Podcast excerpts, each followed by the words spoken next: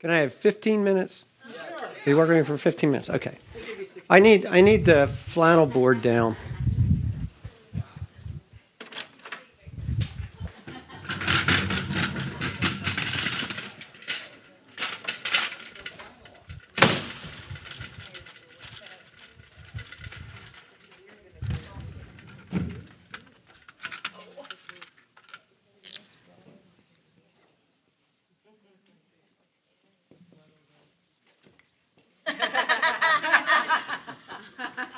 What did, what did you do? Get it wrong? Oh, he said. You're not gonna write on it. It's not writing it, just saying it. You can write it, but can you say it? That, cro- that picture crossed my mind, and I remember standing in a classroom while everybody else went to recess, and I had to write on the board. Yeah, I will not, whatever it was I did. Well, basically, is I will not be Bob. Because I discovered early on it's the Bob that gets me in trouble. That's, that's why I changed my name, yeah. Robert's much easier to get along with. Okay, I, I'm just going to do just a little bit. I think that did everybody get like a handout that had okay. We are definitely not going to cover all that today, and I've been. I just want to kind of maybe plant something today. Give you guys a chance. You got the notes. You can start thinking about it. The as we've been going through Genesis. Um, back months ago when I was here and I was actually doing Genesis with you. Um, one of the things that we talked about was how most of us are, much of our theology, we were taught by the flannel graph, and we were taught that the flannel graph is inerrant. And in the places where the flannel graph didn't exactly align with the Bible, the Bible was the problem because the flannel graph is inerrant. The other thing, and this is where I want us to get to today, the other problem with the flannel graph is it's two dimensional.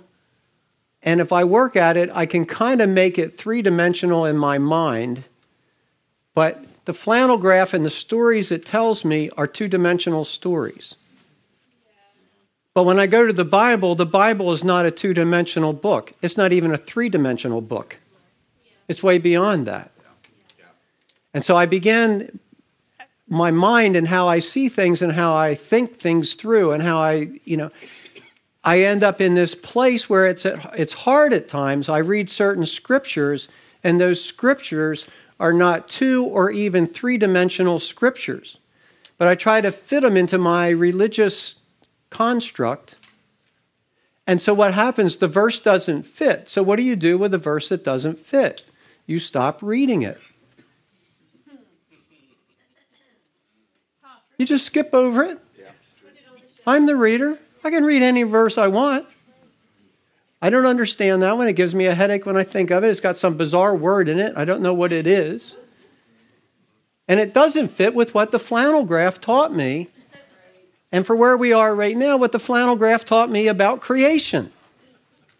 Because the creation was just these two cute Caucasians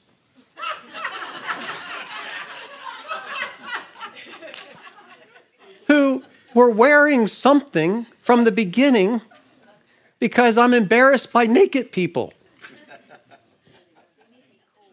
And they had these cute little critters around, and you know how the story goes. So that's what the flannel graph told us. But then when I go to Genesis and I actually read Genesis, it doesn't tell me that. It tells me something different.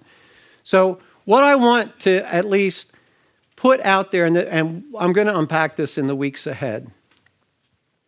But Genesis, starting at chapter, chapter 1, starting verse 26 and 27, if we read it not by the flannel graph, but we read it by what it says, it immediately creates an issue. And I have to say, when I read that, when I read verse 26 and 27, how I've historically read it, I now realize I was incorrect. And it's not what it's saying. And what I want to do over the next couple weeks is unpack that a little bit. Because the other thing with the Bible, it will interpret itself. Where we usually get into trouble in doing good exegesis or good study of the Bible, where we don't get off on some tangent here or there, is we read a verse, and I'm going to use Harold Eberle's words from the roundtable that I was at, well, I guess it's close to two weeks ago. I read a verse, and the problem is I'm lazy. Can I just time? 15 minutes are up. and I haven't even put anything on the board yet. The problem is I'm lazy because I read a verse, I don't understand a verse, or it doesn't, you know, there's something about that verse that doesn't seem to fit. And instead of actually studying the scriptures to find out where are the other scriptures that relate to this and what are they saying about that and how does this all fit together, I'm lazy in that I don't do that. So I do one of, I do, I can do several things. One, I just ignore it and skip over it. Two, I just flip open a commentary and go, well, that's what he said. And then I just move on without giving any real thought. Does that actually line up? Does that make sense? I realize that's his opinion, and he studied it out, but does that fit? So, what we're going to look at over the next couple Sundays is this idea that what we've studied in creation so far, we've looked at the scene. You know, God created.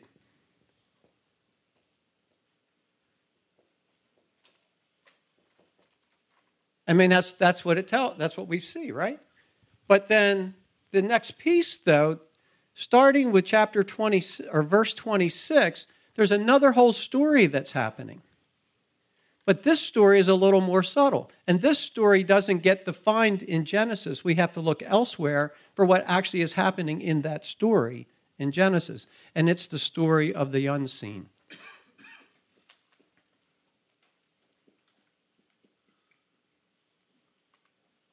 Which the Bible, we're going to look at various places, but for where we're at right now, what we're really going to be looking at for at least two weeks is this issue of the Elohim. Oh, well, that's God, right? I don't think so. God is an Elohim. The Elohim, plural, are not God. Yahweh. And this isn't a play on words. This is something I really want us to get because I can tell you, at least in my own experience, once I began to see this, it was like a domino effect started to happen as I'm working my way through the Old Testament. A bunch of things that didn't seem to really fit or make sense, all of a sudden, they make sense. So, in your notes, our starting point is verse 26 and 27. Then God, Elohim, said, Let us make man in our image, after our likeness. Let them have dominion over the fish of the sea, over the birds of the heavens, over the livestock, and over all the earth, and everything, and every creeping thing that creeps on the earth. So God created man in his own image. In the image of God, he created him male, female, he created them. And over in Genesis 2 4, these are the generations of the heavens and earth when they were created in the day the Lord God made the earth and the heavens. So, what do we have? We, we, we need to look at these verses because 26 and 27, we have Elohim, which can be properly used plural or singular, either way. It's totally contextual. So we have God, Elohim singular, then saying, Let us make man in our image, in our likeness. The Elohim shifts to plural in the pronoun, but then it comes back to singular when, after this discussion has been had and an agreement has been made, it switches back to, pl- to singular with God, Elohim, saying, I'm going to create man in my image, singular. And then when we go over to Genesis 2, what do we find? That's the first place that Lord God is used, which is Yahweh Elohim. Now, I'm not trying to be tedious here. I just want us to get this, okay? Are you guys okay? And I'm going to I'm just going to make this point, and that's the only point I'm going to make for today. So, what's actually happening? We have God talking to someone beyond himself, having a conversation, arriving at a conclusion, and then in himself doing something. And the writer of Genesis is telling us that God, the singular, is Yahweh Elohim, the Lord God. So the writer is saying there are Elohim and then there is Yahweh Elohim, there is the Lord God. I have been taught and have taught, and if I don't catch myself, I'll still teach it because it's pretty well ingrained. I have taught that verse 26 is actually the Trinity having a discussion within itself about what they're about to do, and that 26 is actually a proof text for the Trinitarian position which I no longer agree with. I took myself outside. I had a good talking to myself, and I said, Boy, you ain't right here. Came back in, and I looked at it, and as, I, as I've, and I've talked to others, this is not just some place I've arrived on my own. Um, and actually, next week I'm going to give you a list of some books if you really want to dig this stuff out because you're sure that I don't know what I'm talking about you can there's some other books that you can do and and go at it i don't believe that because what what we're saying and we'll you know eh, next week we'll take this apart even more but this is not god yahweh having a conversation with himself about what he's going to do this is actually yahweh elohim the lord god talking to a council about what is about to take place. And you have the notes, so you, you can read ahead. But when you go to Psalms 82 and Psalms 89, which is which we'll unpack next week even further, Psalms tells us this is a council. The Psalms 82 and 89 actually define what was happening. In Job, it defines what was happening. It tells us clearly in Scripture that what was happening here was not Yahweh Elohim having a discussion within himself, within the Trinity, going, So, boys, what do you want to do today? I'm kind of thinking we could create something. Why don't we make the earth? Woo, and we get the earth growing. Hey, there's this thing called man. I've been kicking that idea around for a while. You want to do that? Yeah, let's do that. Let's boot that thing up and get it done. it wasn't that. And we're going to look at that further. But for today, this is where we're going all right? You can ponder this. That um, one, and let me, yeah, it's up there. I'll just let it stay. When, when you read the word Elohim, when you see that, when you read through Scripture and you see God, and if you look that up in the Hebrew and you go, oh, that's Elohim, it's actually uh, Strong's number 430. And it's almost always Strong's number 430 if you're looking that up in Strong's concordance. Elohim is not a description of character, It's a description of location. Elo, the word Elohim means a place of residence. So when the Bible is talking about the unseen realm and it, re- and it refers to certain entities in this unseen realm and it refers to them as Elohim, they're Elohim because they're in the unseen world. It is their place of residence.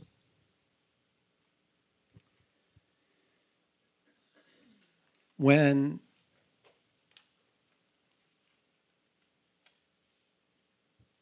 when God created man, and he's, he, you know, he said, let us first, he said, let us create man in our image. So what was happening with the council? There was a, there was this, the image, what was the image? So if I, when I think about God, and we've been trained to do this, we often think about God from a standpoint of attributes. God has attributes. Yahweh, Elohim, has attributes. So our mind immediately takes the, the, the phrase God and puts attributes to it. When the biblical writers didn't do that, that's not how they saw that. What they saw was God, Elohim, was a place of residence. It's what's happening in this realm or what's happening in this realm. So it's realm specific, not attribute specific. For me, that was that was very like theologically challenging and changing for me because it meant I had to start thinking about things a little bit differently and how the scriptures are, are saying things. So they say, let's make man in our image. Again, for the flannel graph, kind of the image of God that I get because I've been made in his image it's like he's got 10 fingers, he's got 10 toes, he's got two legs, and he has some other attributes because he's a he. And he wears something.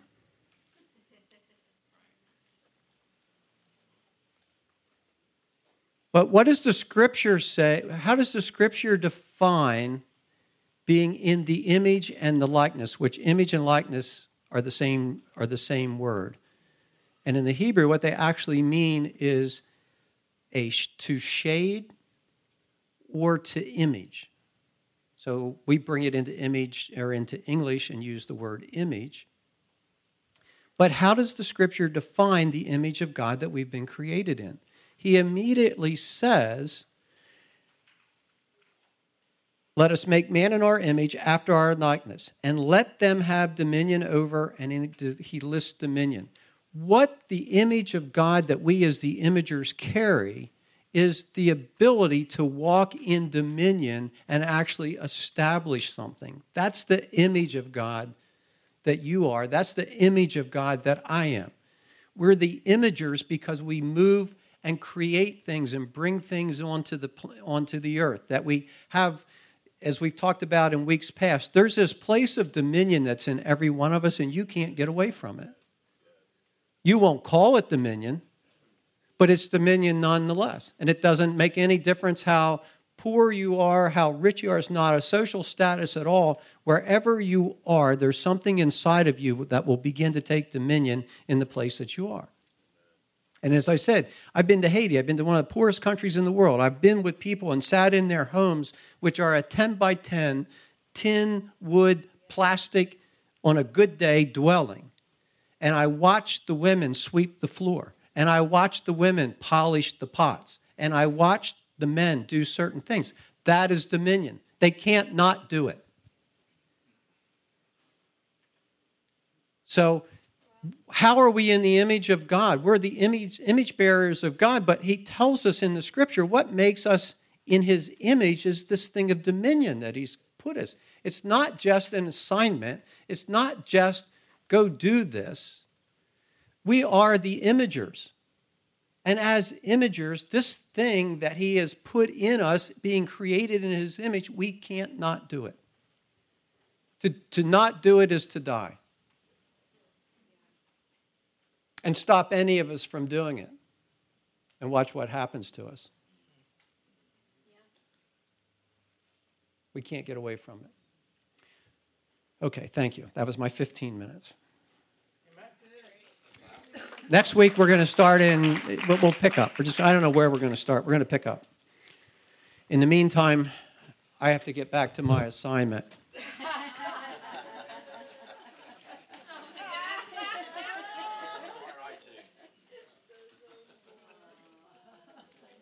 You all have a great afternoon. As soon as I get my 200 done on the board, I'm going home and having lunch.